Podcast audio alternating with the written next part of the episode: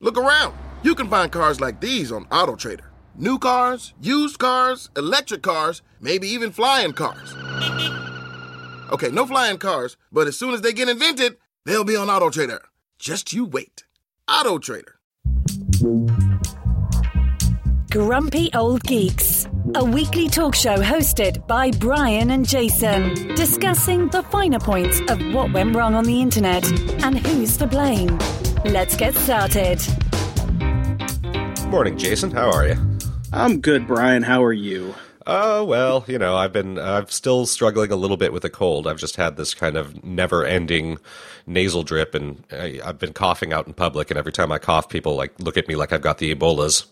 You need to get one of those fancy masks that they have in Japan with like a tiger face on it. You know, I actually saw a few people wearing masks this week, which lets you know how the hysteria with this Ebola is going. Because first off, the mask ain't going to do shit, and secondly, give me a break. Yeah, seriously. Nobody's got the Ebolas except for the stupid people that are. Well, we'll talk about that later.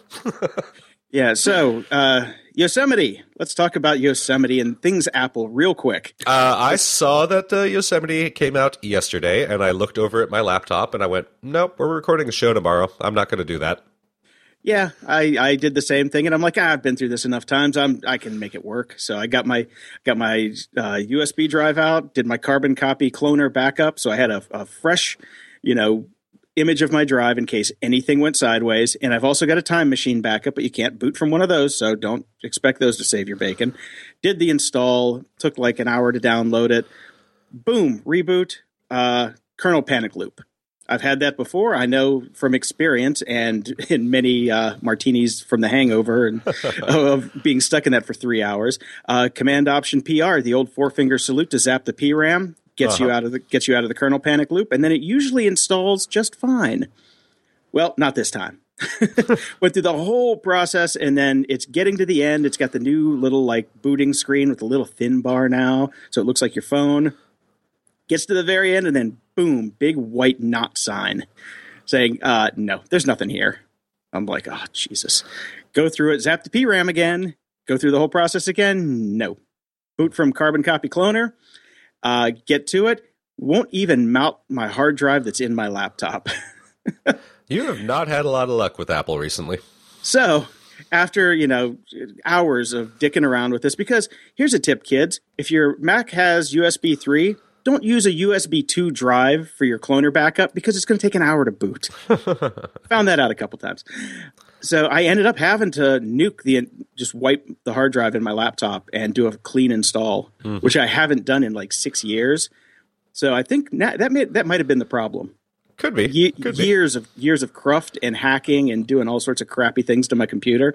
It runs so fast now; it's ridiculous. Oh, that's great. You know, I actually had the same issue with my PC the other day. Uh, strangely enough, I haven't. Uh, I still work on that basically at home because I've got all these massive monitors, and I'm just used to the workflow. And I, have been gradually moving over to the Mac, but still haven't done it completely just because I'm lazy, really.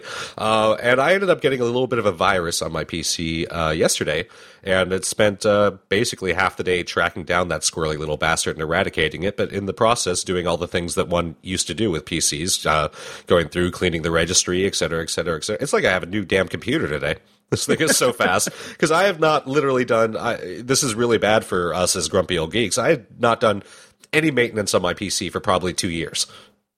Yeah, housekeeping after a while just gets to become tedious. It, it really does, and and you know everything was running fine. It was no big deal. But uh, since I was in it yesterday, anyways, and going through and trying to track down this stupid little ad fucking bug thing, uh, I did it all, and it's amazing how much faster my computer's running. Yeah, I've been I've been piece by piece moving my life back over to this this machine off of the various pieces and parts I have around the world. Here's what I got to say though: as much as we rag on the quote unquote cloud, yeah, it's it's it completely saved my bacon. I would I would have spent probably 10 more hours than I had to getting everything back where it needed to be. If it wasn't for the fact that all my bookmarks and passwords are in Google, the rest of my passwords are in 1Password, all my notes are in Evernote. I got crap in Dropbox, not very much anymore because they're in bed with the NSA. um, all of our show notes are in Hackpad, again owned by Dropbox, but every you know, like almost everything that was of key importance to getting back to actually doing work. You don't actually have I, physically on your own drive anymore. Yeah. Well, I have it physically on my drive, but it's also kept out somewhere else. Like all the source code for the projects I'm working on, they're in GitHub. Yeah. Everything is somewhere else now. And as much as we, we joke about it and, and laugh about it, it completely saved my bacon. Yeah, yeah. I mean, you know, it, it's got its pluses. Uh, you know, just don't put your junk out there, and don't expect it, and don't expect it to be safe. You know, I, think if you go into it with those with those two ideas in mind, it's it's all fine. Yeah, the only thing that I was terrified about were my SSH keys because those are the keys to the castle for everything. And I ported them from my old backup and I got back into everything I needed to be in like five minutes. Yeah. So, Yeah. No, I mean, again, same thing with my PC when I was dealing with everything yesterday. I basically had to nuke and reinstall Chrome, but everything was stored anyways. So as soon as I got the new install back up, it was just boom, everything was right there again. yeah. I mean, this Yosemite interface is really just gaudy as hell. It really is. The icons are, I don't know what's going on with the, the Mac icon, the little smiley face OS 10 icon. Right. He looks he looks shifty as hell. like literally, it looks like he's got his hands down his pants and he's at a kindergarten, like staring through the fence. Well, that's lovely. It's it's not a nice thing. well, I may be finding out tomorrow, but uh, who knows? I'm not in a rush to upgrade my Mac, especially after your horror story. yeah, just uh, tell you what, carbon copy cloner is the best thing. Just have a, and I have that usually, but I did a fresh, you know, uh, update on Yeah. it to make sure everything up to that point was on there. And they just released version four, which is pretty nice. I, I dropped the twenty bucks to get the upgrade, and it's, it's really nice. Okay. And they've got scheduling and all that stuff, but that's that should be in software. But anyway, yeah, do the backup, and for you it'll probably work. You're not an idiot like me and hack so much crap on his machine. No, no, I'm not. Uh, it'll probably work just fine because I really haven't done much to this Mac at all. It's it's pretty much straight up Apple approved. Okay, now let's let's talk about anti-technology for a while since we just talked about the the wonders of the cloud. Yes, after our couple episodes where we we've been discussing the joy of being a luddite, and uh, then we just belied all of that because all we've been doing is teching out all week. So there were a few articles that hit the news this week, uh, all about this sort of stuff, and uh, and I am I am basically addicted to reading about, addicted to reading about not using technology, using technology to read about it is is what I'm doing basically. Uh, so there's a good article on on Salon. We must stop praying to our iPhones. Dissent and critical thinking in the internet era. Uh, so this guy Andrew Ewell, uh, who I believe is a teacher. Um, Talked about how banning devices in classes actually made the class more enjoyable again, and people started to, you know, interact with each other and were critical, doing more critical thinking instead of just looking things up. Um, interesting enough article, Oh, it's very interesting. He he teaches literature. right? So that's something that you really kind of need to be able to put more than 140 characters worth of thought into dissecting. This is true. So I thought it, I thought it was actually a very good article. I thought it was a good article as well, and then the a very complimentary article. We apparently have the first case of Google Glass addiction. Yeah, this has been making the rounds, but it's technically kind of work addiction. This guy gets into his job, and it, the glass helps him do his job better. So, Yeah. you know, technically, he's a workaholic, Yeah, yeah, and he's getting the dopamine hits from doing a better job and being better than everybody. He just happens to be using Google Glass to do it. Yeah, this article actually really resonated with me, and it doesn't have to be about Google Glass, but that's why it's popular right now. I agree completely. This is about he was using a bit of technology that made him so much better at his job, that was perfectly suited to his job, that he became addicted to using it, and he was kicking ass. Um, who hasn't been there? Well, yeah, that's Uh, that's you and I. What we do. That's exactly what we do. And he, it was the article talks about how he started to, you know, basically he was seeing his dreams through glasses interface. I was like, shit, I've dreamt about fucking coding all night before. Well, hell, Tetris. Go back to your first Game Boy. Who has not played Tetris in their sleep? Exactly, exactly. So this is nothing new, but uh, it is interesting, and it's kind of the two articles dovetail in in this weird way, talking again about how these technologies are really fantastic and they make you better at doing things, but they also fuck with your brain. Yeah, and this gets to me. What gets to what I wanted to talk about a mm-hmm. bit was the proper amount of technology use. Right. I've switched. You know, I got my Razr phone, which I haven't been able to get a damn SIM card for because it's it's surprisingly hard to get an old school SIM card mm-hmm. for a Motorola Razr from 2001. and I've also picked up. This came this week. I got an iPod, an iPod Nano. Nice. I got the little space gray one. I got a refurb, which is cool because it was like 99 bucks, but it also came with a set of earbuds and a lightning cable, which if you have to go buy those aftermarket, it's like 55 bucks. So, Yeah, yeah, those are expensive anyway. so the iPod was pretty cheap. So I don't carry my phone with me anymore all day. Right. I have I have my little iPod and I listen to my music and I sync my podcasts with a cable, old school style. And what I've noticed is I don't I, I don't find myself reaching for the phone as much anymore because I, I keep it away from me. Mm-hmm. And when I go for a walk, I'm not getting bothered by texts and I can't since I can't be bothered by text, I relax more. I don't feel the need to check my email every half a block Right. or you know see what's going on it's like i just by pulling away and going a little retro with the technology i've been able to when i sit down to work focus a lot more and get a lot more done right. in in a lot less time. It's it's a just a weird side effect of just making that one little change and not having everything in my pocket all the time has really calmed me down and made me focus more. It's been a great week for that It- honestly it's like i when i go to bed at night i feel like i've accomplished stuff instead of bouncing around between 400 things all day I, I don't disagree with that at all, and I, but I think that you and I are in, in kind of a very lucky position in that we're kind of capable of doing that.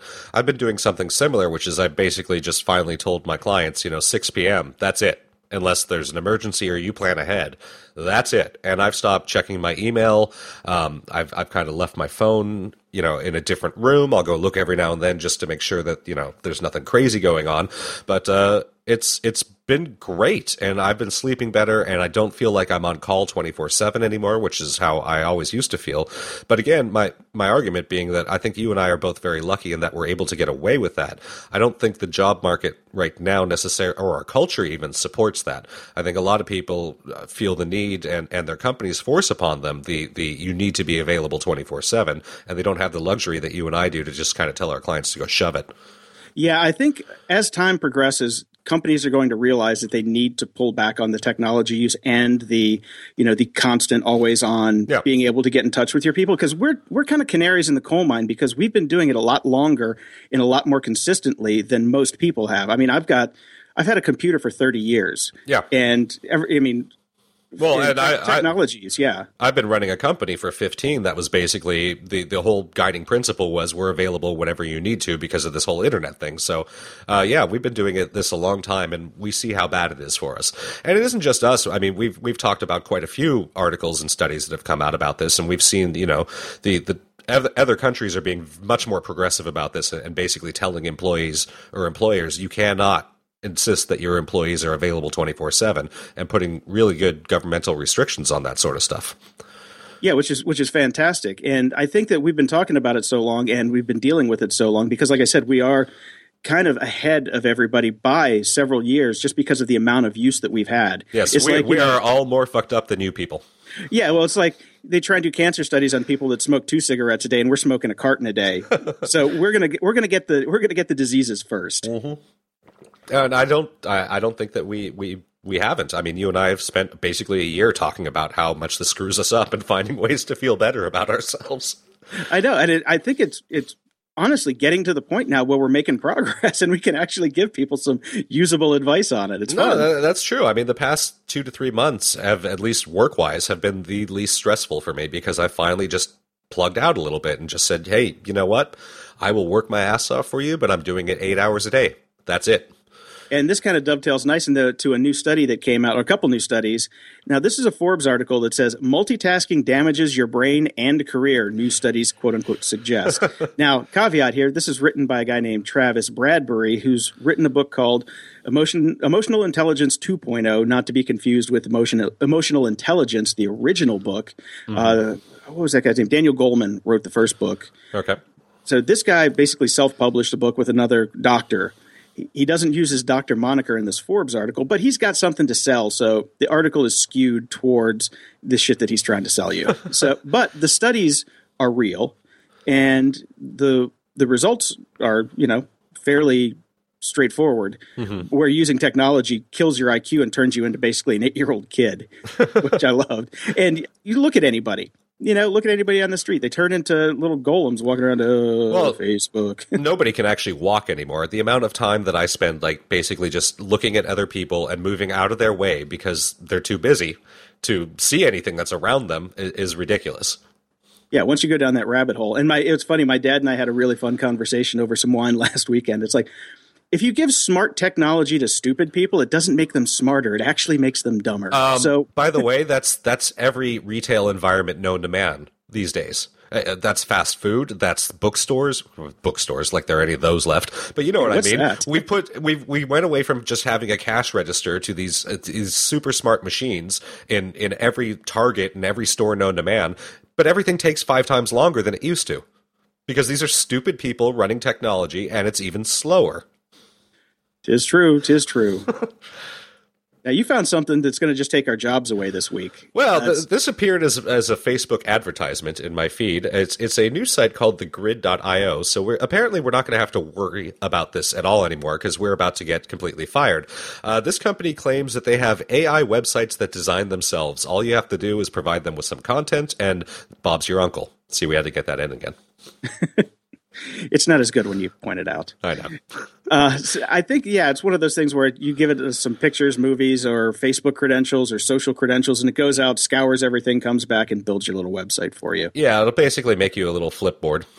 I checked it out, and you can't even try it out because it's not done yet, and you can pay now. They want you to pay before you've even demoed the product. Yes. That's ballsy. I got to give them. It is ballsy. Well, you know, I, I, it's what do they want? Ninety six dollars a year. You can pre-order, and uh, there you go. You get your whole entire pretty website, except for the fact that you, as a person, knows nothing about design. You don't know how to take decent photos. You don't know how to actually get your content. Maybe you probably don't even know how to do compelling content. So good luck with that. Yeah, definitely. Also, I found it really funny because they talk about how this is, you know, this is, you know, even designers don't want to mess around with the small details. Why would you? And I was like, messing around with the small details is the best part about design. I love tweaking fonts. I love just getting the shading and coloring just right. That's the biggest part of design, and that's what makes something look good. yeah, and that's what designers live for. Exactly. So, The minutia. to hell with that. Now, I saw another article this morning uh, called "Are We All Cyborgs Now?" This was originally uh, published at Brookings.edu. It's a long, medium read, and I started it, and I, I want to get back to it. But the stuff that I read was fairly fascinating, and I will put it in the show notes. But it's talking about the Supreme Court decision about cell phones and warrants, and how you must have a warrant now to see the contents of the cell phone, and the implications of this this ruling on basically we're becoming cyborgs because we are machine enhanced humans. And now like the machinery is getting getting rights too. It's, it's an interesting concept. As it should and i totally i mean if you're a sci-fi geek like like many of us are this makes total sense to you. We're starting to offload some of our brain capacity and storage onto the little device that sits in our pocket. So why shouldn't it be protected as much as we are yeah but it comes back to smart technology doesn't make you smarter sometimes but that, that's a side that's a tangent no that's true i mean you could have the cure for cancer in your cell phone or you could have your booby shots now you put up a, a cool uh, neil degrasse tyson video which I- Uh, yeah, I, I I really enjoyed it. It was a it was a nice long talk where where he did my second favorite thing to do on this podcast, which is rip uh rip startup culture in San Francisco a new a hole. He did that, and he only did that in the Q and A at the very end. It's it's a hard to watch video just because the quality is so bad. Yeah, the quality is horrid, but you can just listen to it. It's kind of nice. Yeah, that's that's true. But he's got slides. Yeah. So Neil Neil Tyson's been taking a lot of heat from multiple areas, but I don't I don't even care about that. What he does is I find him entertaining. Mm-hmm. I find him somewhat mentally stimulating, Yep. and you know I, I just like him. I think he's a cool guy. Yeah, he might not be the best scientist in the world, but, But that's not who his. Cares? That's not. That's not his. That's yeah. not his job. His job is basically to bring you know science and technology to the masses and say, look, this isn't that scary. And yes, it's true. You idiots. Uh, that's his entire job. So of course he's getting a lot of knocks right now. That's not surprising. Yeah, entertainment and education. That's what I. That's what I look to him for. Exactly. Yeah, and I think he's great. He's fantastic at it. He's he's got such a nice personality. He's got a you know a very easygoing voice. He's very good on the mic. It's he's great. Although I have to say I didn't really enjoy that uh, that uh, produced by the Family Guy uh, documentary that they did. I thought it was a little bit too dumbed down. Cosmos. Yeah. Well, here's the thing with Cosmos. I couldn't like really get into the first episode, Mm-hmm. and after that, I really started to get into it. I'm I'm working my way through it on Netflix. I'm really enjoying it. Okay, I gave up after the first one, so maybe I'll get Yeah, back into yeah. it. Keep going, keep going. I think you'll find it actually really enjoyable. And speaking of the uh, entertainment and education part, there's a a video that I put in the show notes of Neil Tyson with Stephen Colbert. He does like an hour long interview with him. Mm-hmm.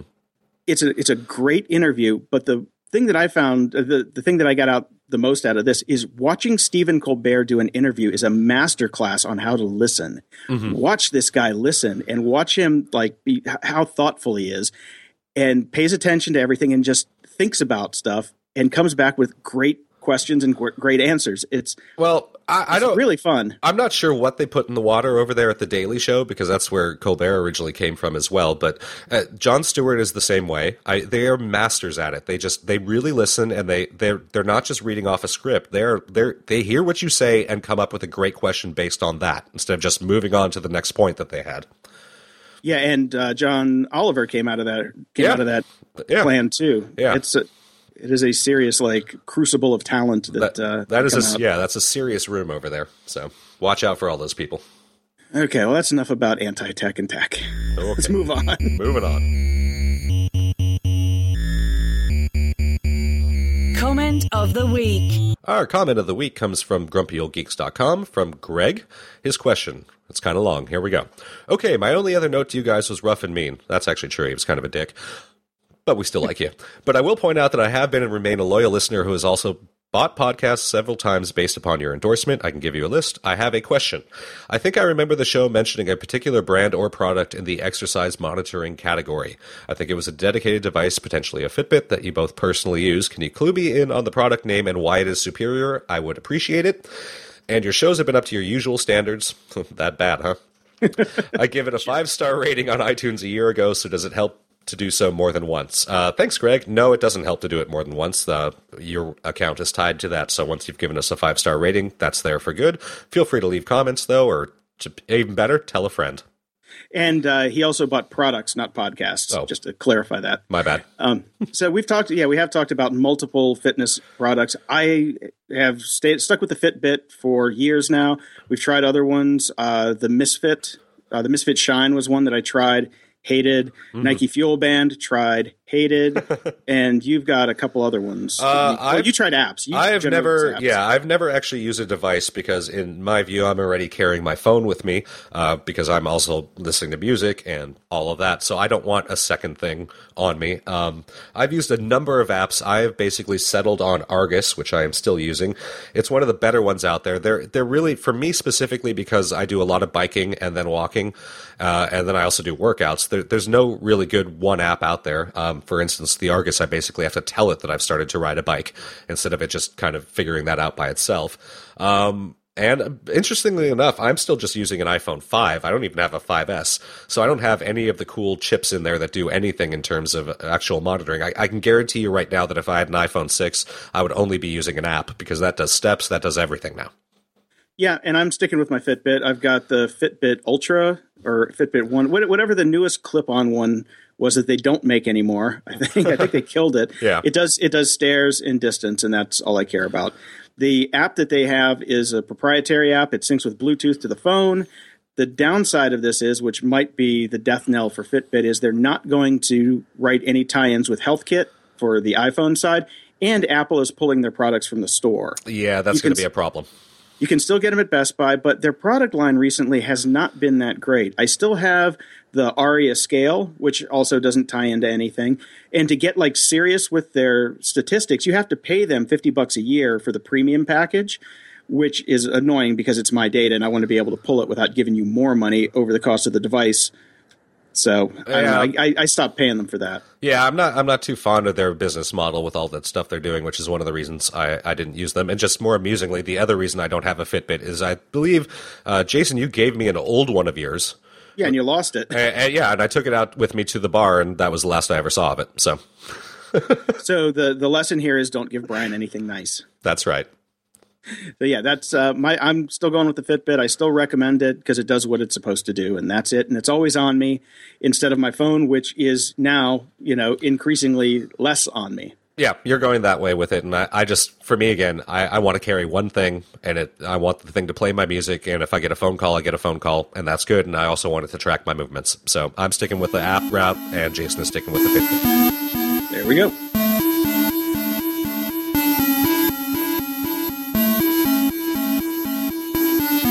in the news. There was another big Apple event this week, and, uh, well, let's be frank. I probably wouldn't have watched it anyways, but I'm in the middle of uh, refinancing two mortgages at once, so I did not see it. I do know there is a new iPad Air 2 and an iPad Mini 3, and I'm assuming, Jason, you were sitting there rapt at attention. I wasn't rapt in attention. I was watching it on my Apple TV to see if it worked this time. If we had something to make fun of, there was no there was no Chinese uh, lady telling us what was going on this time or anything like that. It actually went off without a hitch because I don't think anybody really cared that much, and probably Well, only I would- geeks tuned in. You can't say it didn't go off without a hitch because it did actually leak on their website the day before the announcement. so Yeah, well, some, that- that some guy pushed a big red button marked "Do not push until Thursday."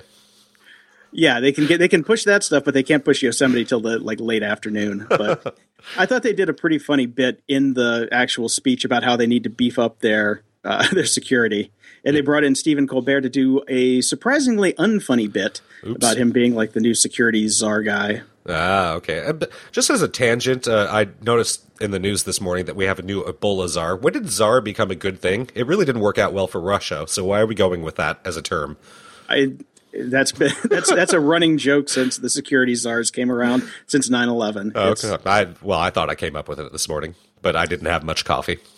Yeah, no, it's, it's been around for quite some. People making fun of czars and slaughtering them has been around for quite some time. Oh, okay, well, let's scratch that. I'll edit that out. Except I won't because I'm lazy because I'm the editing czar. Editing czar. That's that's Brian. That's going to be on your business card. Right. So should I be looking at purchasing one of the new iPads? Because I still just have a, a an original iPad 2 and, and the original iPad Mini. Um, hey, it's probably worth upgrading. I love my iPad Air, and it's there's not a big enough difference for making me to want you know to upgrade. I paid almost a grand for this thing, so Yeah. to, to sell it on Gazelle, I'll get like 250 bucks, and to get a new one, it's going to cost me about the same because I've got a uh, LG or LTE version with uh, Verizon, uh, 64 gig iPad Air. I love it. It's great. It weighs nothing, and the new one's only like you know a little bit thinner and a little bit lighter. I I'm really not that weak that I need to, to, to focus on the the you know sheer ounces of it. But Well, uh, given our, given both of our workout regimes, maybe we need like a 50 pound iPad Air, not a lighter ah, one. that would be good. yeah, I want a heavy one. Actually, somebody should invent some sort of weight system to put on it so when we carry it around, we're actually burning some calories. Well, there is the the sex attachment. you can burn calories with that. Uh, that, yeah, that, that's kind of your area. No, no, no. They can make a kettlebell version, so you can only you can only see it when you're on the upswing, and you can tap it with one hand and then do the swing. Anyway, no, I I don't think uh, for you, yeah, probably a new one would wouldn't be bad if you use it very much. If you don't use it that much, then don't bother. Yeah, I really don't use it that much. I think I'm fine with the mini. Uh, the iPad 2, the original one, probably could use an upgrade. Yeah, definitely. That thing's kind of kind of janky. Yeah. And they, the new one is like 40% faster than the iPad Air, but the iPad Air is smoking fast already. I don't, I don't run into any problems with it. I'm not going, oh, I just wish this was a little bit faster. nah, No. I wish it was a lot cheaper, but not a little bit faster. Yeah, that's the only thing that's kind of keeping me away from upgrading is these things are crazy expensive. Yeah, if you go full bore with LTE and the whole nine yards, plus your monthly fee for the bandwidth on it, they get to they get to be pretty pricey. Unless you're, I mean, if you're using it a lot, it's I don't know if it's worth it. But Yeah. this one saved our bacon. I, I actually edited an episode when I was stuck on the Amtrak train on my iPad and published it through the Verizon LTE connection. So sometimes it can come in handy if you're if you really need to publish something very quickly that doesn't make you any money. This is the thing to go spend your money on. Yeah, that's the thing to go spend the non-existent money on. Fantastic. oh boy. I, I saw Twitter uh, is now doing audio integration with their Twitter cards. Yes, they are. Uh, you gave me a little note because one of my clients is is very much involved in this, and you asked me if I had known about it. And uh, the thing is, no, I didn't actually know about this one. Uh, there are many moving parts on Team Coldplay.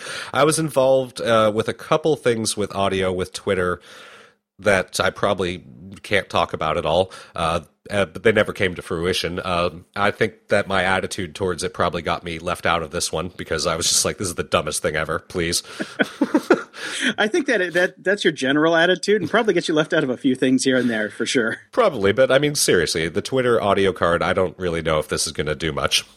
Well, the interesting thing about it is it's it's an integration with SoundCloud right Yep. now, and mm-hmm. hopefully there'll be other providers like Libsyn, our provider, so we can have our little audio cards. But if you're using the Twitter app and you find an audio card, you can actually bounce that to your system's audio. So if you come across somebody's interview or something, you can just play it within Twitter, and it'll bounce to your system audio, and then you can still keep going with Twitter and listen to it uninterrupted. Yeah. If you if you into using the Twitter app, I don't know if it'll work with third party apps, but I'm The- sure at some point it might. The only people I can see this being useful for are the people that basically just live on Twitter. Um, and again, as we talked about a little bit earlier, uh, why are you splitting your attention? If you want to listen to something, sit and listen to it. Well, it's a good way to. It, I mean, for podcasters, it's an easy way to get new audience. For people that don't know how to find a podcast or install a podcast app or use the installed podcast app that came with their phone, it's just another avenue to get people to listen to your shit. Yeah, and I get it for that. So there you go. I, I don't think it's going to change the world, but there it is. Uh, so this week we've had we actually got a couple of things with hacks. I don't know why we put this in the news, but kind of ties in with some other stuff. And it's this snapping, which happened like at the end of last week. But you know, Snapchat, a third party app that used Snapchat's login credentials, which you never want to use a third party app that asks you for credentials to log into something. No, you do not. Um, I just want to state again for the record that I believe uh, we were doing this when Snapchat came out, or certainly at least when they became a big deal. And the first thing that I said was, this is not going to stay secure. Nope, and it didn't. So there's a there's a dump. I, I think it was like 13 gig. Wow. That was that was going around on, and it, it, they were distributing it through Mega. Was the last one I saw? It was a th- yeah 13.6 gig dump that was distributed through Mega, which had about 220,000 photos in it.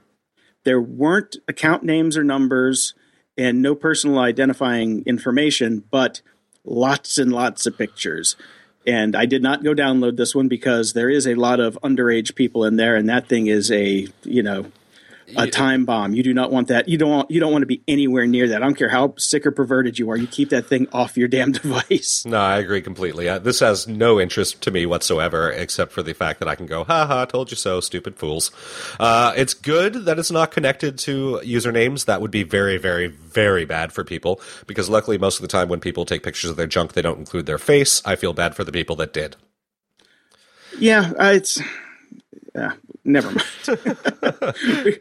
go go see Grumpy Old Geeks episodes one through seventy nine if you want to hear more about us talk about why it's a dumb idea to trust Snapchat. Uh, yeah. I, I- did they did they take a hit? Are they still worth the same amount of money? That's my big question.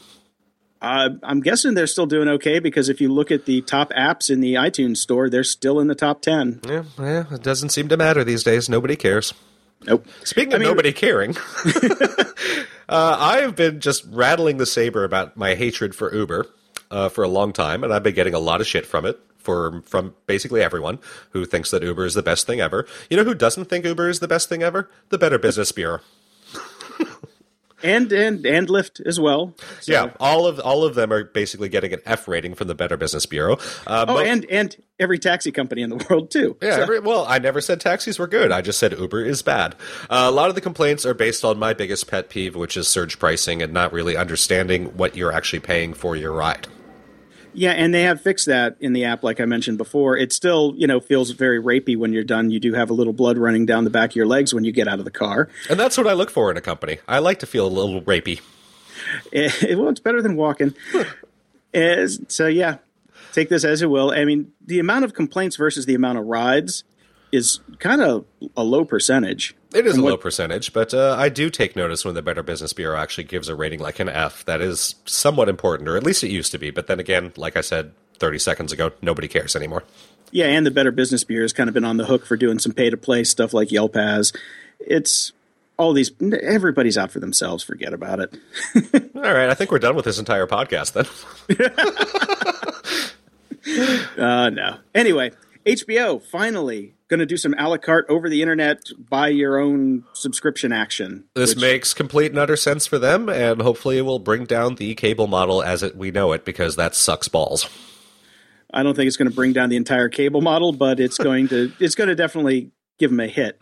It'll be interesting to see how that plays out. But Netflix took a hit in their stock big time, which I thought was surprising because they don't. You know, I mean, yeah, it's HBO. They've got a small subset of content. Netflix has a lot of content, so you know, it's six of one, half dozen of the other, and all the HBO stuff you can already get, like the back catalog, you can get on Amazon Prime. Yeah. Yeah. So I don't see why it was such a such a big deal, and I don't know if I'm going to pay for it because I've got enough friends with HBO Go and iPads where they just come over to my house, throw it to my Apple TV, and we watch Game of Thrones. Yeah, it's fantastic for that. Um, I, I like this. I will probably do this. I will probably cancel my package with my cable provider um, because I'm still. I had just moved into this place what six months ago, so I'm on the one year of decent pricing, and then they turn around and butt rape you. So when I'm about to get butt raped, I'm just going to go ahead and get HBO and call it a day. Sounds good. Yeah, Sounds so good. I, I'm not surprised about the Netflix news either because I think it's a confluence of things. They did announce that they're actually going to raise their prices. Excuse me.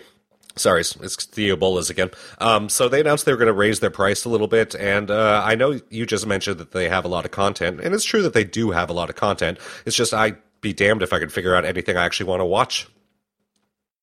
Yeah, it's a lot of B content. I'll give them that. I, I would go C or D. It's a lot of C or D content. If you got a kid, it's probably great. There's tons of cartoons. If you're super into documentaries, it's fantastic for that. And I am, so I do enjoy that part of Netflix. But try to any new movie, no.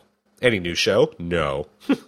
Yeah, in the old days, it was much better content because they could get DVDs when they came out. When Yeah. they moved to like the main streaming stuff, they've definitely had a harder time getting content licensing deals because everybody's got a streaming service, and it's even harder nowadays for them to get content. Yeah, exactly. So I'm not surprised that Netflix took a hit. I don't see them doing well. If I, I you know, this is not in any means an investment show, but I, I would say if you had if you had Netflix stock, I'd be ditching that.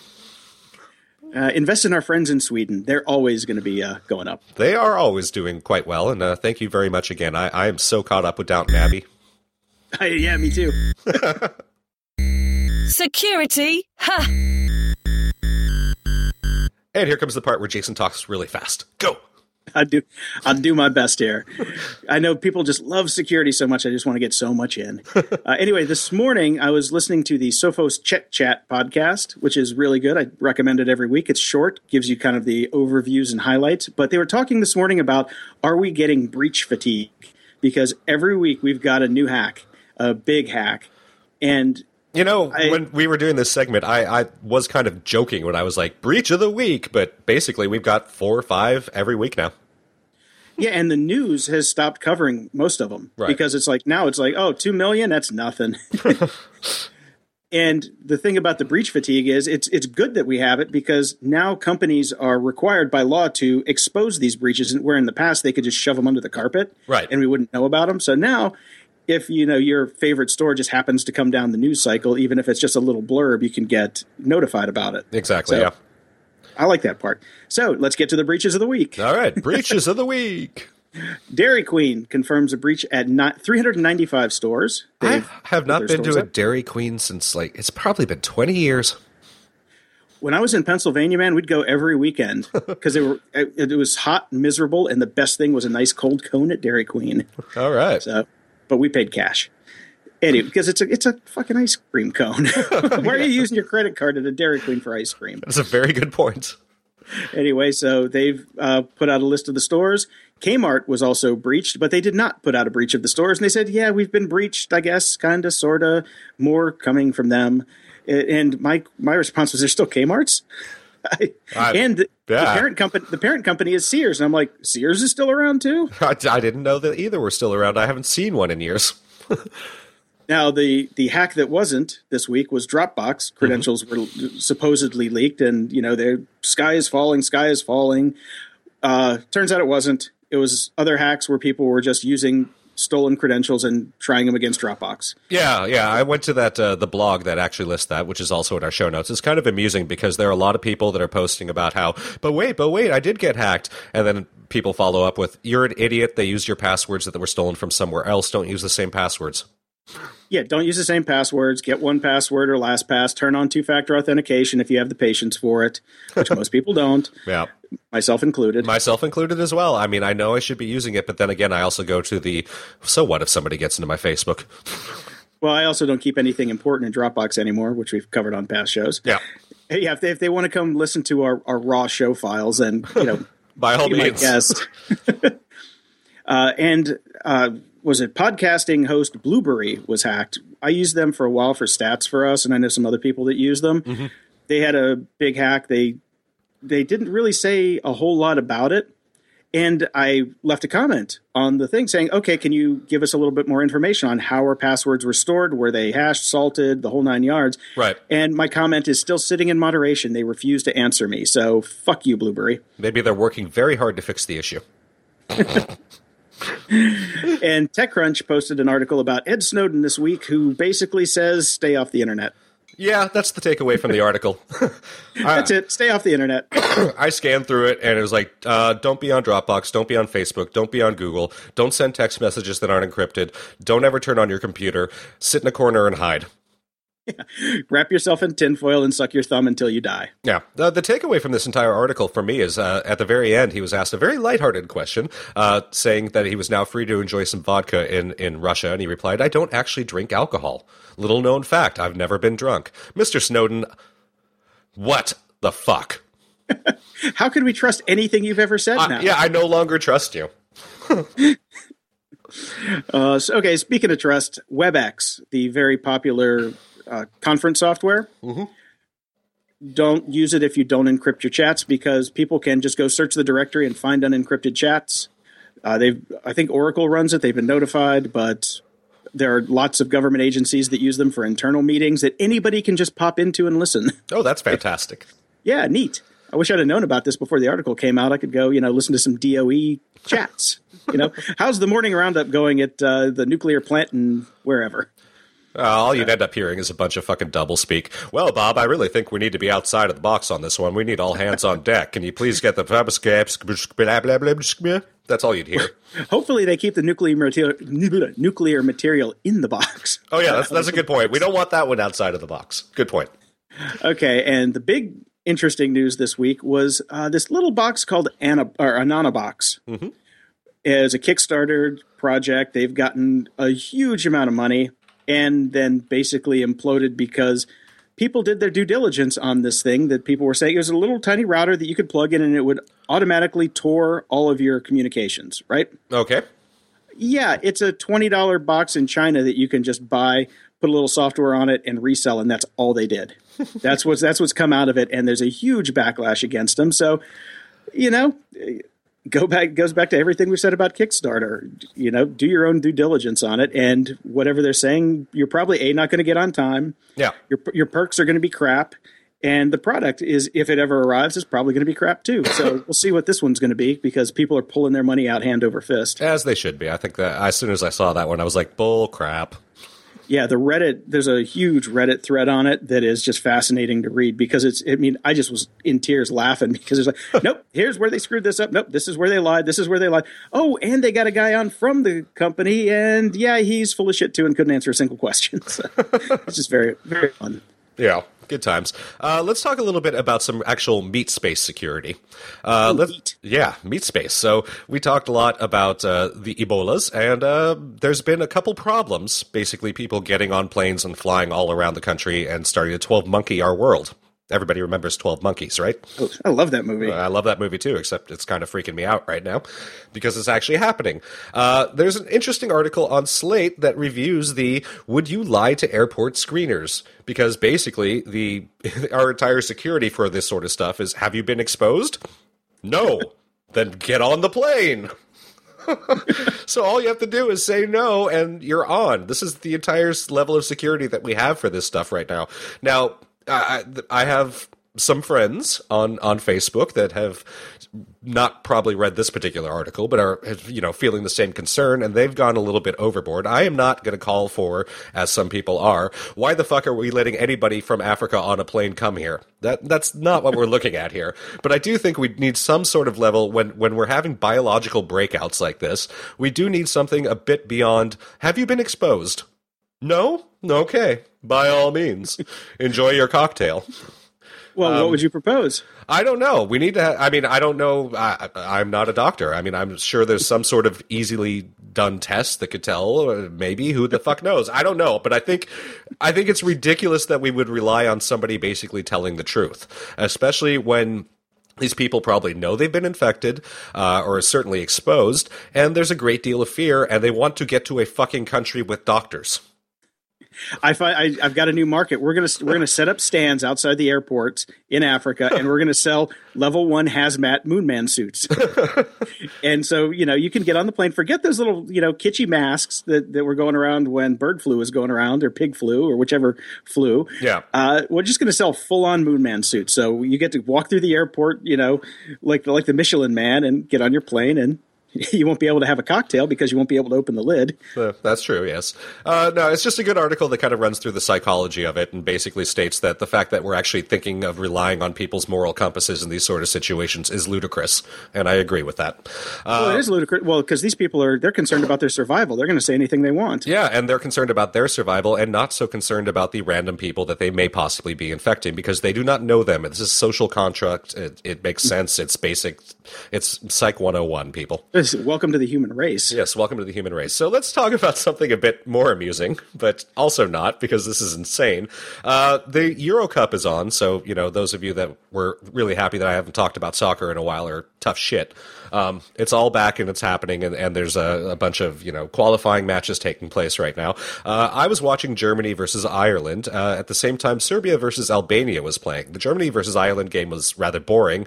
Um, apparently, I was watching the wrong game because there were amazing scenes at, at this particular game, Serbia versus Albania. All started because a drone carrying the Albanian flag flew over the, the football pitch at the stadium, which then sparked riots, fights, unbelievable insanity. It was great. best use of drones yet. The best use of drones yet. Now this really does point out a problem. um, you know, this is this is this kind of stuff is going to happen increasingly, and and these people take their football very seriously, and frankly, they're looking for a fight as well. So. Good times. Well, then they're just going to have to put snipers with net guns on top of all the, the football stadiums to take any of them down. Yeah, I mean, I'm surprised there isn't a box yet that exists that you push a button and the drone just falls out of the sky.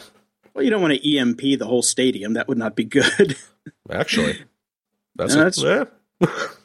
Ooh, and I thought of a side business for our Moonman suit uh, endeavor. Hmm. Right, right down the street, we can have the upsells for the uh, the Depends undergarments, so you can take a leak while you're on the plane too. Because you couldn't do that anyway. I mean, you don't want to get get to where you're going in a suit full of pee. I'm just going to leave it there.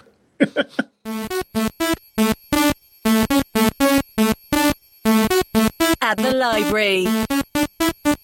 I was looking for something new to read and kind of put it out on, on the book of the face and got a suggestion from a, a very good friend of mine. So thank you very much for that, uh, Lori. Um, I basically almost did a trifecta. It, it's a trilogy, and I almost read all three before this podcast. I, I, only completely made it through two of them. The third one I was desperately trying to finish last night, but I fell asleep. Uh, these are books by an author named Ian Tr-. Tregillis? I'm not sure how it's pronounced exactly. Uh, it's called the Milkweed Triptych. Uh, the first one is called Bitter Seeds. The second, The Coldest War. Those are the two I have finished. They are fucking awesome. Uh, they're alternative history books, which I normally don't really ever read, and particularly there seems to be a fascination with World War II for alternative uh, history. Wonder why. Uh, this also is a World War II alternative history, except in this one, the Nazis have actual supermen built through science, and the British have demons. Nazis and demons. Oh my! I love these books. They're so fucking fun. They're great. I love them. I can't recommend them enough. They're they're. I, I don't want to give anything away, and even talking about it at all kind of spoils the surprise. It's a bit like The Matrix. As soon as you know what it's about, it's not as interesting anymore. If you go in cold, it's awesome. Okay, it, it, this sounds like almost young adultish. Uh, I thought it might be. It's not. It, okay. It, it, it's definitely not. There's a lot of science. There's a lot of sci-fi. There's there's uh, it's it's well thought out. Uh, they don't bother too much with romance, which is fantastic because we don't get that old trope of the professor, the kind of older professor and the hot young thing. Uh, that doesn't happen. So good stuff. I, I, really enjoyed both of these, and I can't wait to finish off the series. That's awesome. Yeah, uh, I did finish Shantaram, the 42 hour audiobook. Mm-hmm. Uh, that was that was a, that was a slog, but uh, it was fantastic. I loved every minute of it. It was one of the best novels I've ever read. It up the, it was right up there for me with like Les Mis as far as epic novels go. Right. So I I can't recommend it enough. Excellent. I will have to give that one a long, long, long, long read or listen. well, you you read like a like a madman, so you can probably get through it in an afternoon. It's only nine hundred pages. You almost did that this week with your other ones. That's true. That's true. Those were those were not exactly short books either, and I just plowed through them like an English demon. Oh, so this was a good week at the library. At the library. Ooh.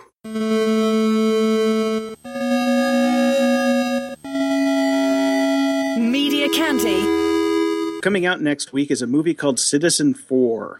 It's the documentary that Laura Poitras is putting out about the initial interactions with Ed Snowden in the in original video. Right. It's a documentary. It looks really good. I've seen the trailer. The trailer kind of gave me chills, even though now I know he doesn't drink. um, but yeah, there's a, a lot of reviews out for it. Everybody says it's stellar. So I'm really looking forward to this. I think it comes out on the 24th. Okay. So I, I and it's going to be in theaters. So I believe it's going to be in theaters. uh, I'm going to go try and see it if it's playing anywhere around here because I'm really interested in this. After all of the you know the following and talking that we've done about it, I really want to see this.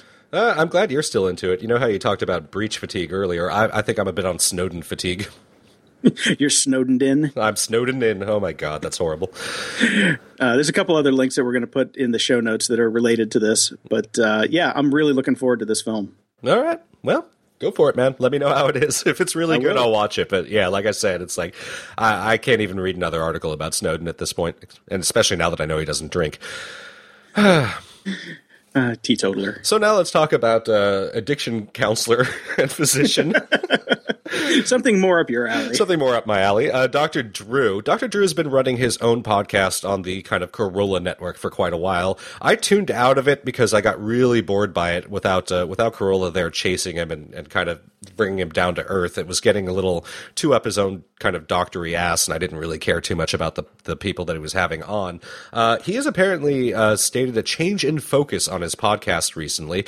Uh, he's now chasing after bleeding edge information from science. Uh, I guess he started this back in like September or August or something like that. And the people he's getting in are really interesting, and um, the podcasts are getting really fascinating again. So those of you that might have tuned out on it or never listened, I would highly recommend going back and, and giving it a shot. Uh, one in particular that I listened to is is with a guy named Dr. Andrew Hill, and um, he is all about like crazy neuroscience and the brain.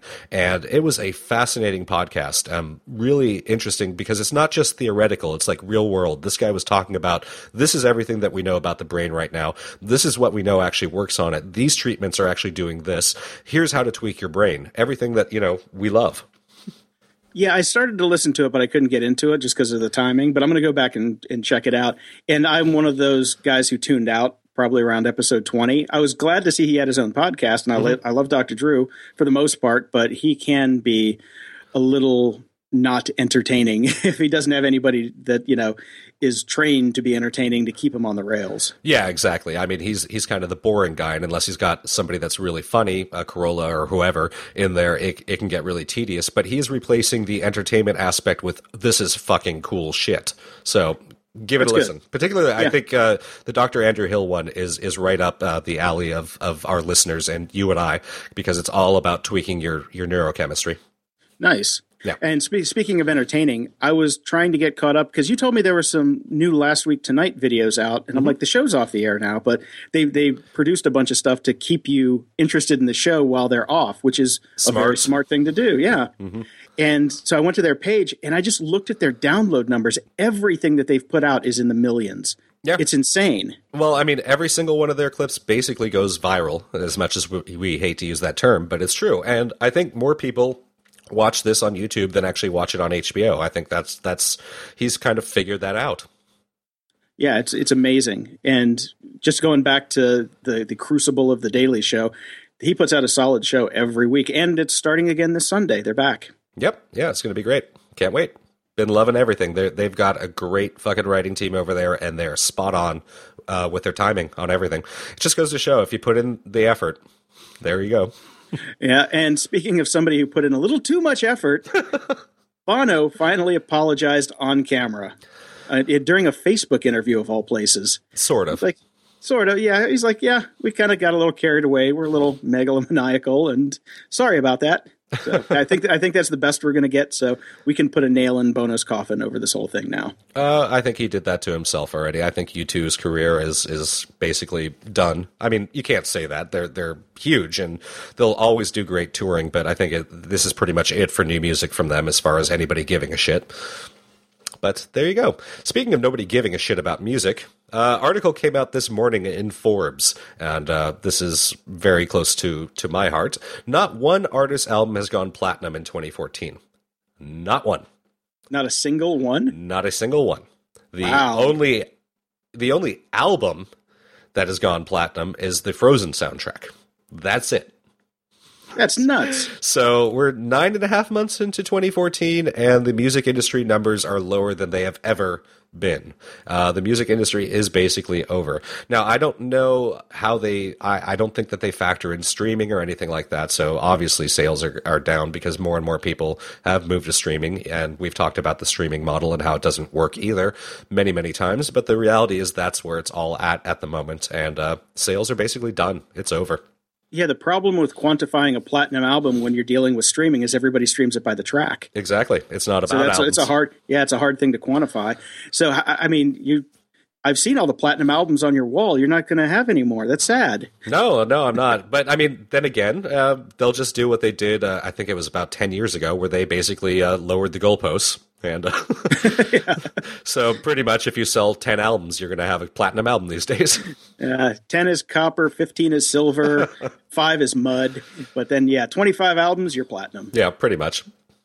So, on a related note, I saw an article from uh, NME.com on Iggy Pop basically saying if he had to depend on what he gets from album sales, he'd be tending bar between sets.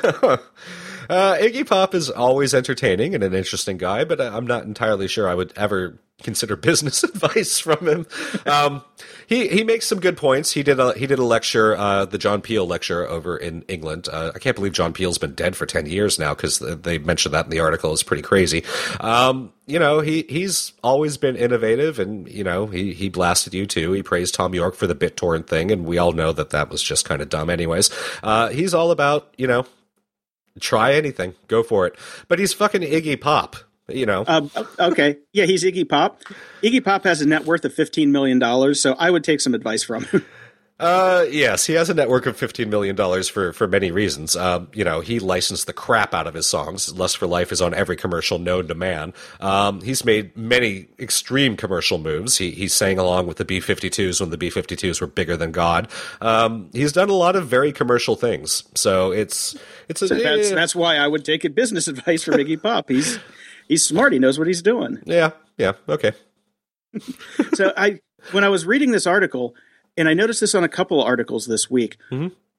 Websites are bringing back the damn scrollers. I know they're everywhere right now. I've even I, been they're at the top, the bottom. We did this ten years ago, and it failed miserably. Why can't people learn from the past? God damn it! I can't read an article if something is moving on the screen, especially in your peripheral vision. It drives me nuts. But they don't want you to read, they want you to click. Click, click, uh, click, click, load another article, load another article. You won't believe what'll happen when you click here. Yeah, but if you're clicking through articles, you're not clicking on ads. You're not spending time to, to even get taken in by the ads. Oh wait, you can't because we have ad blocker on. But anyway, there's still you still well they they they fix that now by saying oh related articles, which are just ads. Yeah. That's the new fix. So anyway, just stop it with the damn scrollers.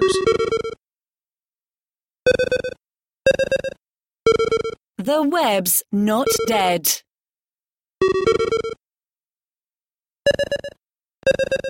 I stumbled across another really funny Trent Reznor article. Um, I love Trent Reznor, don't get me wrong. Nine Inch Nails, uh, one of the best bands ever. I'm not a huge fan of his scores or any of his music for, I'd say, the last 10 years. But in particular, his scores. Well, I, I can't say I'm not a huge fan. I like the one he's written. I don't think He's he's. only- I don't think He's only written one. I don't. Well, he's, He's scored. credited on three of them. Yeah, and but the- I thought all three of them were fantastic. I listened to them while I worked all week, and I loved them. I think they all sound exactly the same. They do. That's why I love them. Well, that's my point. He's only written one. Oh, gotcha. Yeah, the social network, the girl with the dragon tattoo, and Gone Girl. I loved all three of those, and I used them as background for all my work I did this week. Um, I can totally understand that, but I find them incredibly uninteresting. And I think that, like I said, they're all derivative of each other. And not only are they derivative of each other, they're derivative of his music. I feel that the soundtracks are basically just lumped together sound effects. Like he loaded up a sampler and he fucking fell on it, and that's the soundtrack. so, I, I think it's great ambiance. It's nice and moody. It's been raining and cloudy and dark here, and it's Mm-hmm. perfect for for that kind of weather. Well, like I said, I really like everything he does. I just think that there's a lack of innovation going on, and I think it's a bit boring. And the the link I stumbled across is basically a testament to that. It's on Vulture.com. The link is in our show notes. It's basically a game. Is this a clip from a Trent Reznor score, or is it a household appliance? I scored 16 out of 22 on this one. Uh, I'm such a Reznor file. I actually got 22 out of 22. I actually think that they also did a bad job with it because the clips that they picked, all of the Reznor clips, had a little bit of musicality to it. And uh, if they would have just found the drones and the fucking chunks that he actually throws in all the time, that would have been a real challenge. Yeah, that's true. The the ones that were it, it, almost faked me out because I'm like, oh, that that's so blatant that it has to be a Trent Reznor one, but no, it actually was a refrigerator. yeah, it was a fun little thing, and, and you, you know I love you, Trent. Or certainly I've given you enough of my money over time. Anyways, uh, I also found something that I that I put in the show notes just for you, Jason, because I thought you'd really appreciate this. This is a Macintosh Classic case cover for the iPhone. It's cute. I love it. if my business manager hadn't screwed me over and I had 300 bucks to get me to the end of the month, I'd probably buy it. yeah, it, it's pretty clever. So if you've still got an iPhone 5 and 5S, I don't think you can stretch this out over the gigantic iPhone 6s. By the way, did you notice that Apple's commercials have moved to it's huge and that's awesome? Yeah, I have. I've I've seen those. They're terrible. Yeah, a little crazy ass shift. And I finally ran across uh, something else that I actually loved on the internets. Um, full disclosure, I have worked for Sinead O'Connor. Um, I find her to be an amazing, beautiful, batshit crazy, but a true feckin' artist, as as the Irish would say. Um, she is insane, but uh, I've always been a big fan, and um, her web presence has basically been dead for for years, uh, since a long time ago, since even you know you know, I, I worked with her ages and ages ago, and she had somebody else for a while, and she did some stuff, but then she basically just went away. But she's totally started up again online, and there is a blog, and it is glorious because she does not give a fuck what people think. I scanned this, and the picture of the dude with the giant foreskin kind of put me off of the articles, so I just kind of skipped past it. But uh, if you say so, go for it and read it. And, and the one that I'm particularly linked to in our show notes is completely about the music industry, and she is basically not wrong, but uh, not going to make people happy. so you go, Sinead. We need people like you. I'll go back and give it a shot. Give it a read. It's fucking funny. I was howling. Closing shoutouts. Uh, I want to give a shout out to my Slender Fungus business partner, Wendy Marvel, and a shout out to all of our London listeners. Um, for all of you out there in, in Merry Old, uh, Wendy is actually over there right now. Uh, her and her partner for Flipbookit are doing a are part of the Connect Kinetica Art Fair uh, at the Old Truman Brewery. It's on all this weekend, so if you're listening to this tonight or tomorrow, get your ass down there and go say hi and check out the art there. It sounds like a pretty cool event. So, uh, hmm? I said, yeah, that's cool. Wendy shows are always good. Yeah, Wendy shows are always a blast, and, and she's you know just wander around and look for the crazy chick with the red hair and say hi. Say you're a grumpy old geeks listener. Uh, I also want to primp a little site that I did just for shits and giggles called bronzecalf.com. Um, I originally just kind of did it because it had been a while since I had built a start uh, a site from scratch. That I wanted to mess around with some various different WordPress plugins.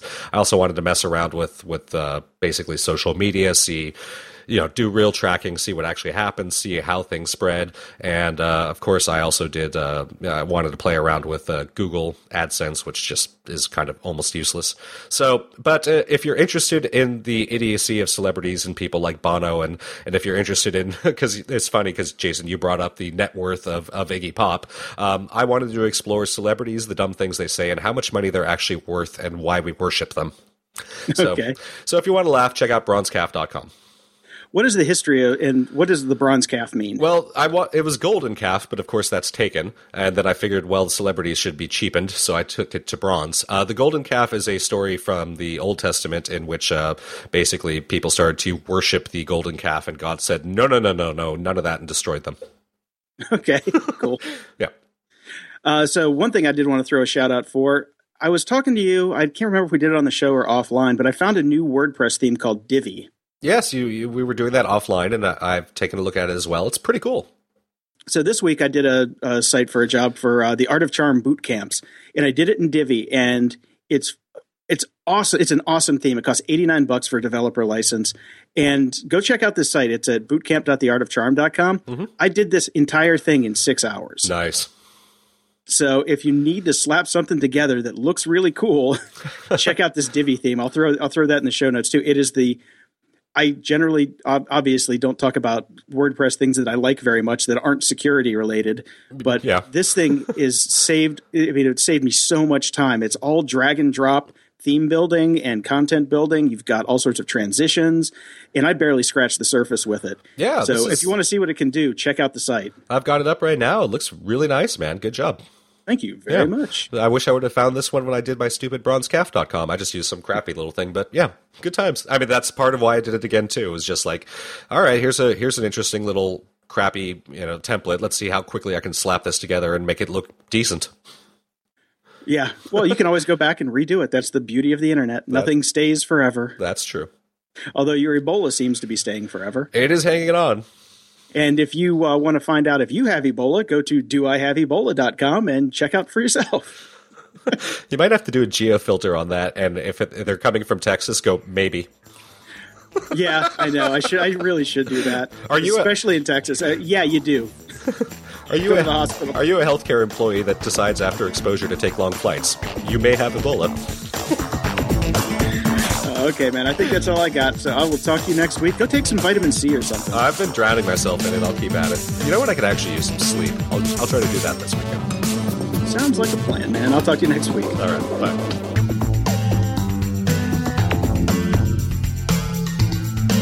Music for Grumpy Old Geeks is provided by Among Us. Check them out on iTunes and other places that music is available. We are hosted by Libsyn. Use the coupon code GOG while signing up and receive up to two months free. Keep up with us at grumpyoldgeeks.com, on Facebook at facebook.com slash grumpyoldgeeks, on Twitter we're at twitter.com slash GOG podcast, or simply email us at podcast at grumpyoldgeeks.com. You can also get our iPhone app at grumpyoldgeeks.com slash iPhone. Show notes for this episode can be found at grumpyoldgeeks.com slash 80. Hashtag Ebola Nazi. Okay, last one to kill a bad guy buys the beer. We're driving to Florida.